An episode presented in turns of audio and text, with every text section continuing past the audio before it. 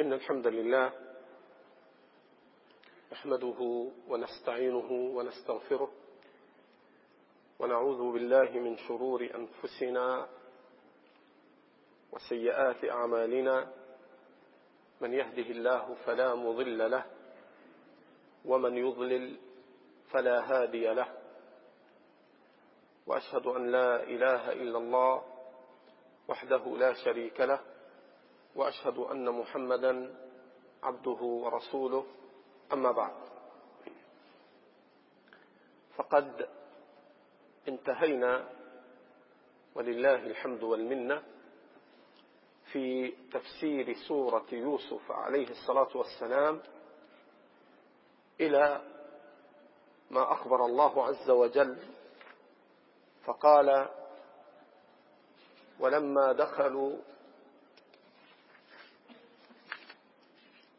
قال سبحانه وتعالى ولما دخلوا من حيث أمرهم أبوهم ما كان يغني عنهم من الله من شيء إلا حاجة في نفس يعقوب قضاها. وهذه الحاجة تكلمنا أمس أنها خوفه عليهم أن تصيبهم العين وتكلمنا على هذا بالتفصيل في درس أمس. وإنه لذو علم لما علمناه ولكن أكثر الناس لا يعلمون. واستقر الأمر على أن يرسل نبي الله يعقوب عليه الصلاة والسلام أن يرسل ابنه معهم بعد أن أخذ عليهم العهد والميثاق. أنهم يحفظونه ويأتون به سالما إلا أن يحاط بهم إلا إذا وقع أمر لا يستطيعون دفعه بدون إرادتهم. وتم العهد والميثاق على هذا. وارتحل الإخوة إخوة يوسف مرة ثانية ليستجلبوا الرزق من مصر. وأخذوا أخاهم. قال الله جل وعلا ولما دخلوا على يوسف آوى إليه أخاه قال إني أنا أخوك فلا تبتئس بما كانوا يعملون. وصلوا أرض مصر ثم دخلوا على يوسف. بعض العلماء من المفسرين قالوا إن يعقوب قال لهم لا تدخلوا من باب واحد وادخلوا من أبواب متفرقة. قالوا كان من ضمن مقاصده مع خوفه عليهم أن تصيبهم العين كان من ضمن مقاصده أن يخلو يوسف بأخيه حين يدخل من باب. قيل هذا. المقصود فلما دخلوا على يوسف وهو عزيز مصر كما سيأتي بعد ذلك قولهم له. قالوا يا أيها العزيز مسنا وأهلنا الضر. فالعزيز عند المصريين في ذاك الزمان هو اللقب الذي يطلق على من يستوزره الملك. يكون وزيرا مسؤولا عن باب من أبواب الدولة. فكان يسمى عزيز. ولما دخلوا على يوسف آوى إليه أخاه.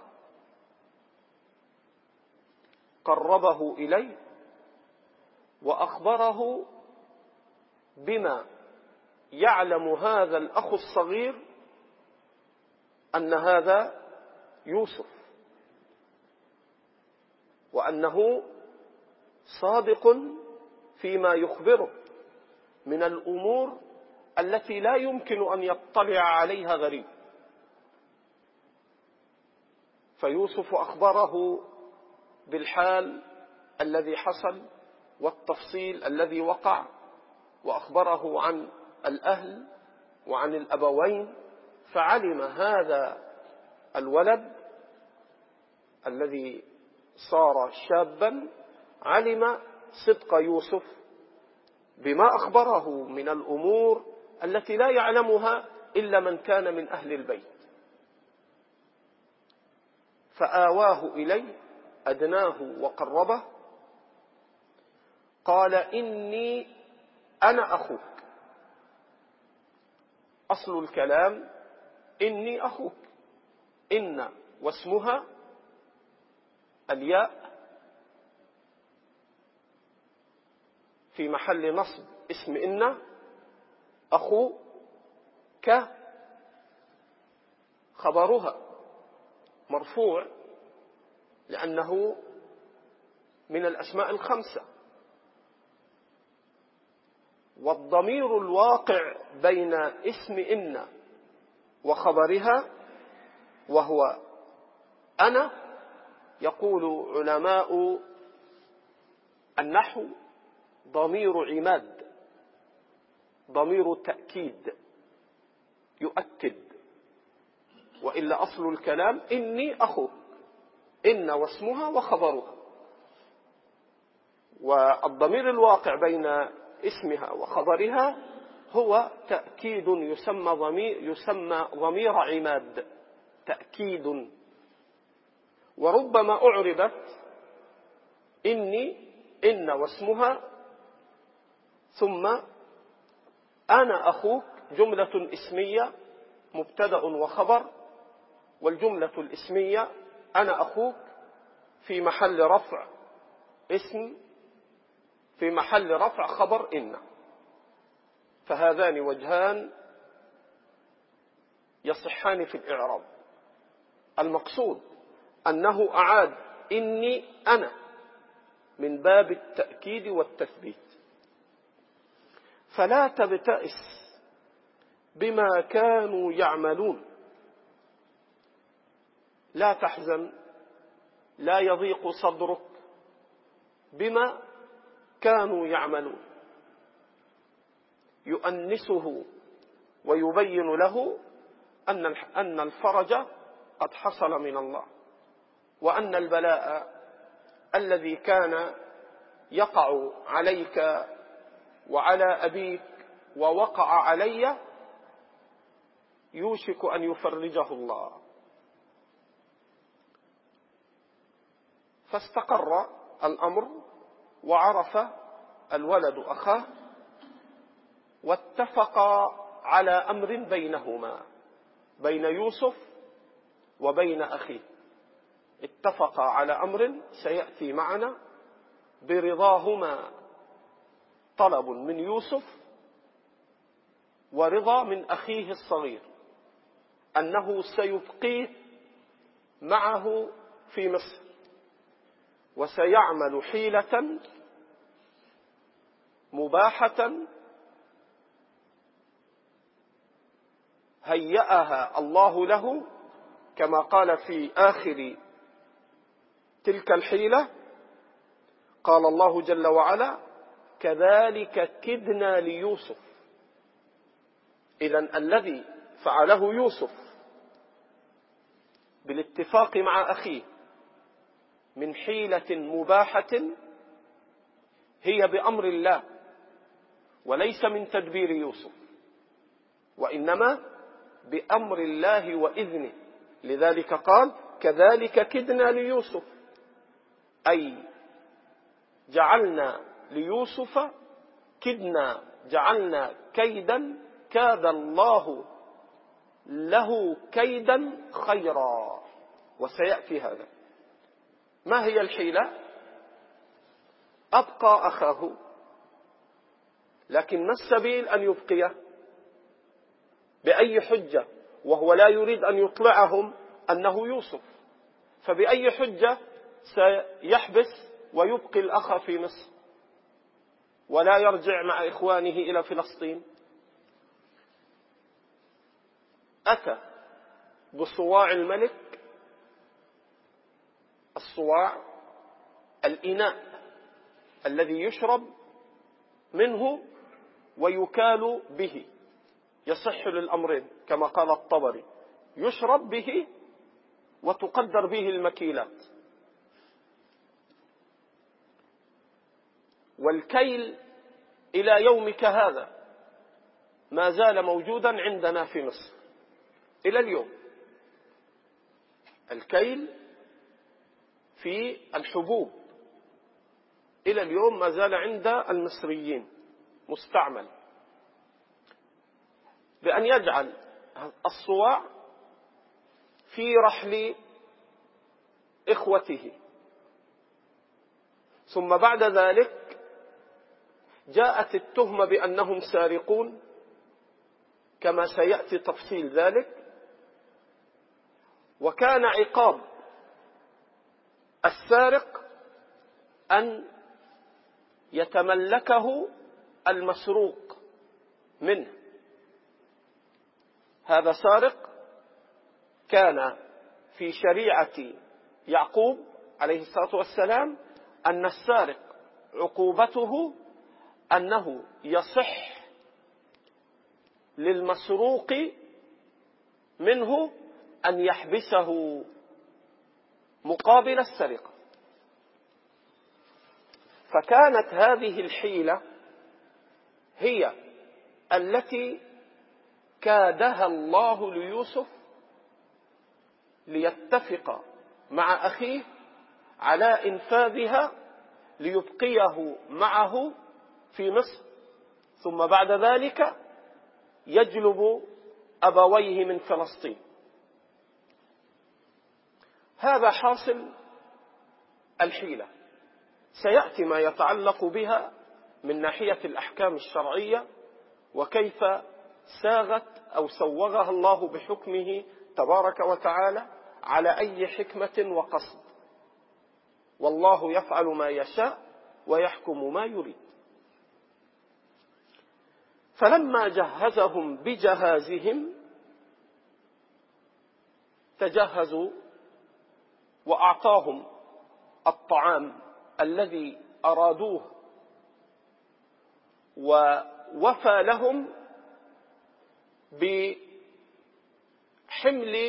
بعير الأخ الحادي عشر الذي طلب يوسف منهم أن يأتوه ليعطيه مثله. فأعطاهم حمل بعير زائدا مع ما أعطاهم من الطعام الذي أعطوه كالمرة السابقة. شدت الرحال ووضعت الأزودة ووضع على بعير أو على ناقة الأخ الزائد الذي لم يكن معهم من قبل وضع عليه عليها الأزواج. وتجهزوا بالجهاز أن يرجعوا إلى الدير. فلما جهزهم بجهازهم جعل السقاية في رحل أخيه. لأنه اتفق معه أنه سيجعل السقاية في رحل أخيه. والرحل في لغة العرب ما يحمله البعير يسمى رحل. فكان اتفق مع أخيه أنه سيفعل هذا برضاء أخيه. جعل السقاية في رحل أخيه. ثم أذن مؤذن. أصل المؤذن في اللغة هو من يرفع صوته طالبا من غيره شيئا. ومنه المؤذن للصلوات الخمس لأنه يطلب من الناس حي على الصلاة حي على الفلاح هلموا. فهذا أصل التأذين في اللغة هو الإعلام والإخبار ورفع الصوت. ثم أذن مؤذن. أيتها العير إنكم لسارقون العير الجماعة المسافرون بالإبل فتسمى عير. لذلك لما رجعوا إلى أبيهم وسألهم عن ابنه ولم يصدقهم قالوا واسأل القرية التي واسأل القرية التي كنا فيها والعير التي أقبلنا فيها. العير جماعة المسافرين بإبلهم ودوابهم فتسمى عير. ثم أذن مؤذن الآن هم منطلقون لرجوعهم إلى فلسطين. أيتها العير؟ يصيح إنكم لسارقون. اتهمهم هذا المؤذن بالسرقة. لم ينادهم يوسف ولم يؤذن يوسف. الذي أذن رجل من الرعية بأمر يوسف لأنهم انتشر الخبر أنه قد سرق شيء من متاع الملك. الصواع من المتهم هؤلاء؟ فيوسف لم يقل إنكم لسارقون. ولكن أمر من تحت يده بأن يبحث عن هذا الصواع فقام هذا المؤذن واتهمهم فيما يظن أن الصواع معه. لذلك نسب الله ليوسف جعل السقاية ولكن لم يجعله هو المؤذن لأن يوسف يعلم أنهم ليسوا بسارقين. فلذلك هو جعل السقاية والمؤذن غيره. أيتها العير إنكم لسارقون. قالوا وأقبلوا عليهم. معنى ذلك أنهم تحركوا وتحركت بهم العير فاضطروا أن يرجعوا وأقبلوا عليهم. ماذا تفقدون؟ ما الذي فقدتموه حتى تتهمونا بأننا سرقنا قالوا نفقد صواع الملك. كل هذا بعيد عن خطاب يوسف. ما أصبح هو المتحدث لأنه يعلم حقيقة الأمر. المتحدث والباحث والمحقق غيره. قالوا لم يقل قال لأن يوسف خرج الآن من الأمر. قالوا نفقد صواع الملك. ولمن جاء به حمل بعير. نفقد صواع الملك. والذي سيأتي بصواع الملك ويجده له حمل بعير. له مكافأة بأن يحمل بعيره طعاما مقابل أن وجد الصواع. وهذا ما يسمى عند الفقهاء بالجعالة. الجعالة أن تقول من أتاني بكذا أو من وجد كذا شيء ضائع لك أو من فعل كذا فله مني مكافأة كذا وكذا. فهذه جعالة. وهي تفارق الهبة. فالهبة عطاء بدون طلب بدون مقابل. تأتي تهب إنسانا تهبه شيئا بدون مقابل. هذه تسمى هبة. والبيع والشراء مبادلة سلعة بنقد أو مبادلة سلعة بسلعة. وهذا يسمى بيعا. وحين تطلب إنسانا يعمل لك عملا تعطيه أجرة عليه تتفق معه على عمل معين معلوم فهذه تسمى إجارة. وحين تقول دون أن تطلب من أحد معين أو معين من فعل كيت وكيت بدون إلزام فله مني كذا. هذه تسمى جعالة. فهذه أربعة أقسام في التعاملات المالية. البيع والإجارة والهبة والجعالة. والفرق بين الهبة والجعالة كما قلت الهبة تعطي بدون أن تطلب من الموهوب له شيئا. لا تريد منه شيئا. هذه هبة. فإن قلت من فعل كيت وكيت فله مني كذا. هذه جعالة. وقد قال أهل العلم كما نص ابن عبد البر وغيره اتفق جمهور أهل العلم على جواز الجعالة. الآن مثلا في بعض المحلات التجارية يقول من اشترى بكذا وكذا نعطيه هدية كذا وكذا. هذا من باب الجعالة. يشجعون بيع السلع.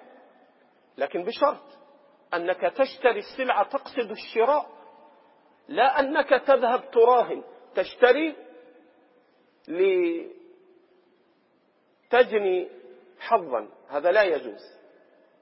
لكن يقولون مثلا من اشترى بمئة دينار فله عشرة دنانير هدايا زائدة.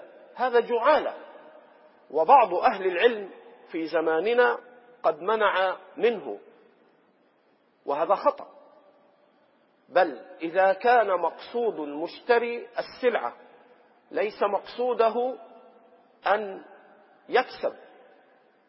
ثم خلا الأمر من محرم فهذا من باب الجعالة. ومن منع من ذلك من أهل العلم فقد جانب الصواب. فهذا باب الجعالة ما فيه بأس. وقد أفتى جماعة من أهل العلم على صورة هذا ما تجعله هذه الشركات من الهدايا. أفتى كثير من أهل العلم بجوازه. وهو الأصح ممن منع لأن هذا يدخل في باب الجعالة.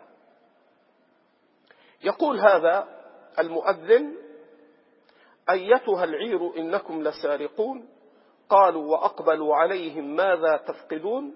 قالوا نفقد صواع الملك ولمن جاء به حمل بعير وأنا به زعيم. الزعيم الضامن. والنبي صلى الله عليه وسلم يقول الزعيم غارم. الزعيم غارم. ما معنى الزعيم غارم؟ هذه عندنا قصة حصلت عندي في القرية. قصة فيها طرفة لها علاقة بالزعيم. ماشي في الطريق عندي في القرية في مصر. وإحنا أهل بلد قرية يعرف بعضنا بعضا. ليس كحال المدن الكبيرة. فأهل القرى محصورون. كثير منهم يعرف بعضهم بعضا. فأنا ماشي في الطريق بعد صلاة العشاء فوجدت رجلين بائع يبيع سلعة والآخر مشتري. والمشتري يريد أن يأخذ من هذا البائع بالدين. فيتفاوضان. والبائع متردد يعطيه بالدين أو لا. فمرت عليهم فسلمت سمعت الحوار. فقال المشتري للبائع قال هذا يقصدني يعرفني مئة بالمئة. فسألني البائع تعرفه؟ قلت نعم أعرفه. قال على بركة الله أنا أعطيك الإيه؟ السلعة بالدين ما دام هذا يعرفك. فمشيت خطوات ثم تأملت في نفسي فرجعت قلت نعم أنا أعرفه ولكني لست ضامنا. تريد أن تبيع له بيع له. ما تريد أنت حر لماذا؟ لأنك زعيم. فإذا هذا لم يدفع الدين أصبح من المسؤول؟ أصبح المسؤول أنت الذي ضمنت. تقول نعم أعطه وأنا أعرفه. إذا أصبحت أنت زعيما ضامنا. إذا لم يلتزم من عليه الحق انتقلنا لمن؟ للزعيم الذي ضمن الحق. ومن هنا النبي صلى الله عليه وسلم يقول الزعيم غارم. ما دام أنا زعيم تزعمت الأمر وأنا مسؤول عنه فأنت المكلف حينئذ وتغرم الحق الذي أنت التزمت به. فيقول هذا المؤذن وأنا به زعيم. أنا مسؤول على أن أعطيه حمل بعير طعاما إذا جاءني بصواع الملك. قالوا إخوة يوسف تالله لقد علمتم ما جئنا لنفسد في الأرض وما كنا سارقين. تالله تاء القسم. ولفظ الجلالة في القسم يدخل عليه ثلاثة حروف لا رابع لها. الواو والباء والتاء. لا رابع من الحروف يدخل على القسم. والله أو بالله أو تالله. هذه الحروف تسمى حروف القسم. فإذا قلت والله صار يمينا بالله تالله الواو والباء والتاء كلها ينعقد بها اليمين وهي حروف القسم. ثلاث لا ثلاثة لا رابع لها إذا دخلت على لفظ الجلالة انعقد اليمين. قالوا تالله لقد علمتم ما جئنا لنفسد في الأرض. كيف علموا؟ أنهم لم يأتوا ليفسدوا في الأرض لأنهم جاءوا من قبل. في السنة التي مضت أو في الوقت الذي مضى جاءوا وأخذوا بضاعتهم ورجعوا ولم يفعلوا شيئا. فبنوا على ما سبق من التعامل بينهم. لقد علمتم ما جئنا لنفسد في الأرض إنما جاءوا ليأخذوا طعاما لأهلهم. وما كنا سارقين. لا نقصد فسادا في الأرض ولا نقصد ضررا على بلدكم ولا نحن عرف عنا أننا نتعاطى السرقة وأنها من خلقنا. فلا السرقة من خلقنا ولا الفساد من طبعنا. قالوا تالله لقد علمتم ما جئنا لنفسد في الأرض وما كنا سارقين. لذلك الساعي في الأرض فسادا ما حكمه؟ إنما جزاء الذين يحاربون الله ورسوله ويسعون في الأرض فسادا أن يقتلوا أو يصلبوا أو تقطع أيديهم وأرجلهم من خلاف أو ينفوا من الأرض.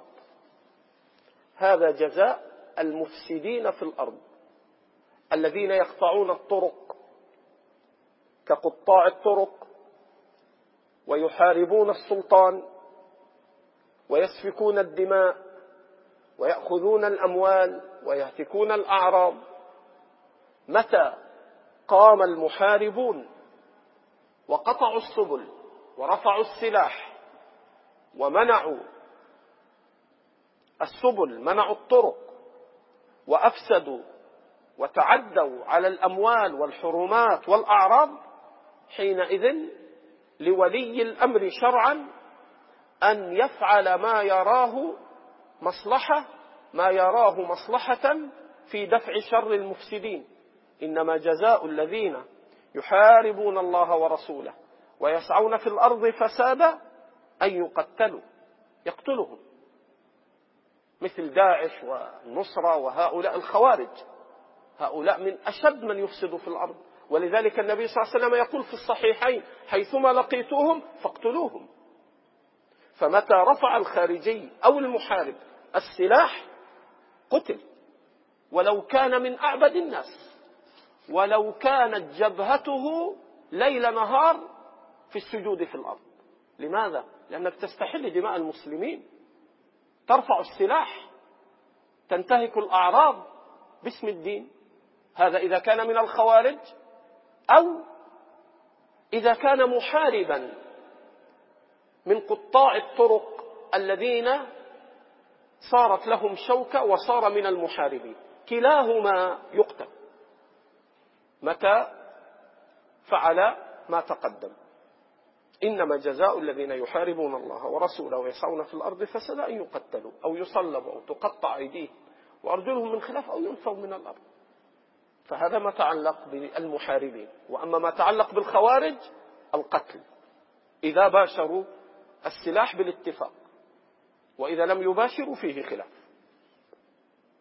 قالوا تالله لقد علمتم ما جئنا لنفسد في الأرض وما كنا سارقين. هنا تكلم العلماء على مسألة. كيف اتهم هؤلاء بالسرقة؟ وهم لم يسرقوا. وكيف أجيز وضع السقاية بحيلة في رحل الأخ؟ وكيف يتهمون بالسرقة وهم لم يسرقوا؟ قال بعض العلماء بل سرقوا. كيف؟ قالوا حين أخذوا يوسف من قبل. فأطلق عليهم السرقة تجوزا لأن الخيانة من السرقة. يقول شيخ الإسلام ابن تيمية حتى أن الذين يقومون على بيت المال إذا خانوا يسمون في عرف الناس بأنهم سراق. فقيل حين سرقوا من قبل فهم سارقون لكن لم يسرقوا الصواع وقال بعض أهل العلم أصلا يوسف لم يتهمهم بهذا.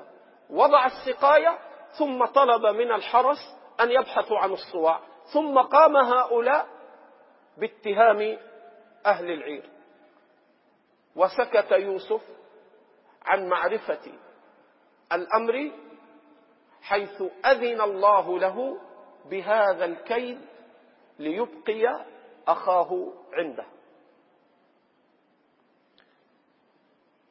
وما كان أمام يوسف لإبقاء أخيه إلا هذه الحيلة. لذلك سيأتي بعد ذلك قول الله عن يوسف ما كان ليأخذ أخاه في دين الملك إلا أن يشاء الله. يعني كان قوانين الدولة ودين الملك أن السارق لا يحبس وإنما كان لهم حكم آخر. فما كان يستطيع يوسف أن يبقي أخاه على دين وقوانين الملك. فاضطر إلى ذلك ودله الله على ذلك وأذن الله له بذلك. فالمقصود قالوا تالله لقد علمتم ما جئنا لنفسد في الأرض وما كنا سارقين. قالوا الحظ المعنى هنا ما في حوار ليوسف. قالوا قالوا قالوا يوسف بعد عن الأمر تماما ويراقب ما سينتهي إليه الأمر. قالوا فما جزاؤه إن كنتم كاذبين؟ ما جزاء السارق في دينكم إذا ثبت أنه سارق. الآن يوسف ما يستطيع يأخذه على مذهب دين الملك لأن القوانين عند الملك لا تخوله بذلك. فأراد أن يأخذه على شرط ما هم يقرون به في دينهم في دين يعقوب. أن السارق من حق المسروق منه أن يحبسه. قالوا فما جزاؤه؟ إن كنتم كاذبين. قالوا جزاؤه من وجد في رحله فهو جزاء يستحق ما يصيبه من حبس ومنع أن يرسل معنا. واحبسوه عندكم. كذلك نجزي الظالمين. فالظالم لا بد له من عقوبة.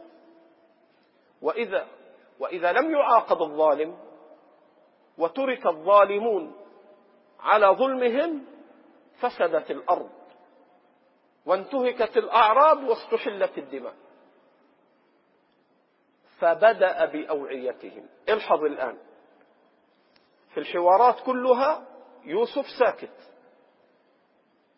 هو يعلم أنهم ليسوا سارقين. فالحوار إنكم لسارقون. قالوا قالوا هؤلاء الذين يحققون. ويوسف ساكت.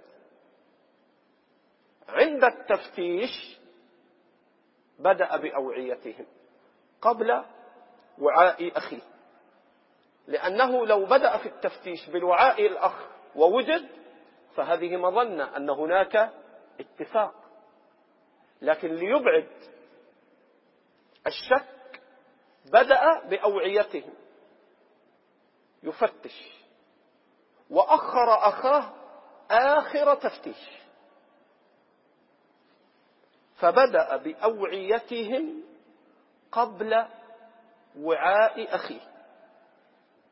انتهى من أوعيتهم ثم ثم تفيد التراخي. تقول جاء محمد ثم أحمد. معنى ذلك أن أحمد جاء متأخرا شيئا عن محمد.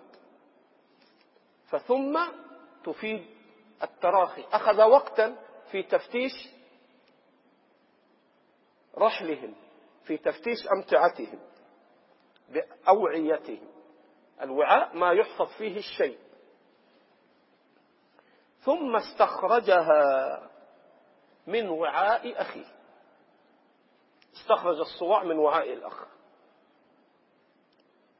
كذلك كدنا ليوسف. إذا الله جل وعلا هو الذي جعل هذا الكيد كيد الخير جعله الله جل وعلا ليوسف وأذن له فيه. لذلك الله يكيد بمن يستحق أن يكاد منه. قال تعالى إنهم يكيدون كيدا وأكيد كيدا فمهل الكافرين أمهلهم رويدا. إذا صفة الكيد إن كانت في الشر كانت صفة مذمومة محرمة. وتقدم معنا ما جاء في قصة يوسف. إن كيدكن عظيم. هذا كيد الشر. وأما إذا كان الكيد في الخير بأن ترد كيد الكائد بكيد هذه صفة مدح وخير. إذا كذلك المكر. المكر إن كان مكر شر كان محرما منهيا عنه. وإن كان مكر خير. وإذ يمكر بك الذين كفروا ليخرجوك أو يقتلوك. أو يثبتوك ويمكرون ويمكر الله. والله خير الماكرين. فمكر الله أن يدفع مكر الكافر بمكر لله. يليق به ليس كمثله شيء وهو السميع البصير. إذا فالكيد والمكر صفتان. إن كانتا في الشر كانتا مذمومتين. وإن كانتا في الخير في دفع كيد الكائد الظالم فيكاد. وفي دفع مكر الماكر الظالم فيمكر به. كانتا صفتين محمودتين. إذا الله يكيد ويمكر بمن يستحق أن يكاد منه وأن يمكر منه لكيده الشر ولمكره الشر. فنثبت لله ما أثبته لنفسه. ولا نستدرك على الله وصفا فننفيه وصف به نفسه. الله أعلم بنفسه من خلقه. فما يأتي إنسان جاهل لا يعرف عظمة الله فينكر صفات الرب يقول لا ما أقول أن الله يمكر ما أقول أن الله يكيد. لأن عقلك قاصر. أنت تحسب أن كيد الرب مثل كيدك أو أن مكر الرب مثل مكرك. فتريد أن تنفي عن الله ما أثبته لنفسه. فترد كلام ربك بعقلك القاصر لأنك لم تعط الرب ما يستحق من صفات الكمال والجلال. فمكر الله يليق به ليس كمكرنا. وكيد الله يليق به ليس ككيدنا ليس كمثله شيء وهو السميع البصير. فيكيد الله ويمكر الله بمن يستحق أن يكاد وأن يمكر منه. ويكيد الله ويمكر لعباده الصالحين.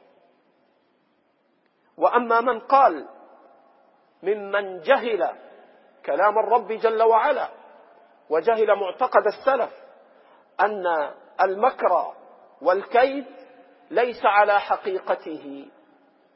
هذا جهل. الله وصف نفسه بصفات سمعنا وأطعنا وسلمنا ليس كمثله شيء وهو السميع البصير. كذلك كدنا ليوسف. جعل الله له هذا الكيد المباح الذي كاده الله له وأذن الله له فيه ليحصل به المقصود الذي أراده الله تبارك وتعالى. من بقاء أخي يوسف معه إلى أن يقدم أبواه من فلسطين. كذلك كدنا ليوسف. ما كان ليأخذ أخاه في دين الملك. ما كان يستطيع أن يبقي أخاه في أرض مصر على دين وقوانين دولة مصر وملك مصر في ذاك الزمان. فما كان على دين الملك ما يستطيع أن يأخذ أخاه وأن يبقيه معه لأنه سارق.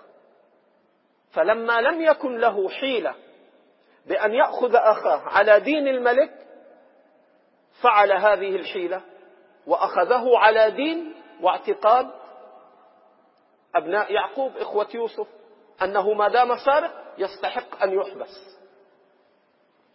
وفي هذا من الفقه أن نبي الله يوسف كان مع هذا الملك الكافر لأن هذا الملك لو كان مسلما لصار دينه دين يوسف.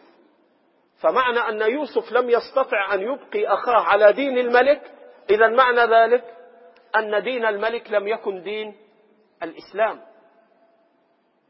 وفي هذا رد على بعض على بعض أهل زماننا ممن تحمس وقال إن ملك مصر لم يكن كافرا. وهذا بخلاف الذي نقله علماء السير والتاريخ. وقبل ذلك خلاف ظاهر كتاب الله. إذا كان يوسف يمشي على ما تفرضه الدولة لأنه لا يستطيع أن يغير شيئا لكنه يدعو إلى التوحيد وينفي الشرك ويدعو إلى الحق وينهى عن الباطل. لكن قوانين الدولة كانت تسري عليه لأنه من رعاياها وإن كان عزيز مصر.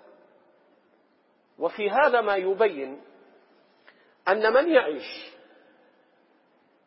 في دولة كفر ويجبر على قوانين فهو معذور لأنه لا يملك حيلة ولا يستطيع سبيلا.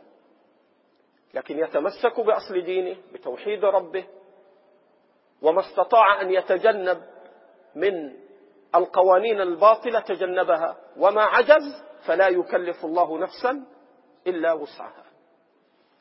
ما كان ليأخذ أخاه في دين الملك إلا أن يشاء الله.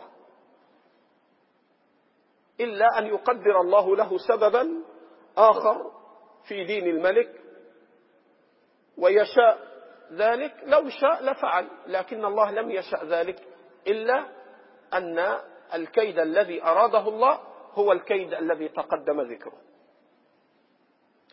نرفع درجات من نشاء وفوق كل ذي علم عليم.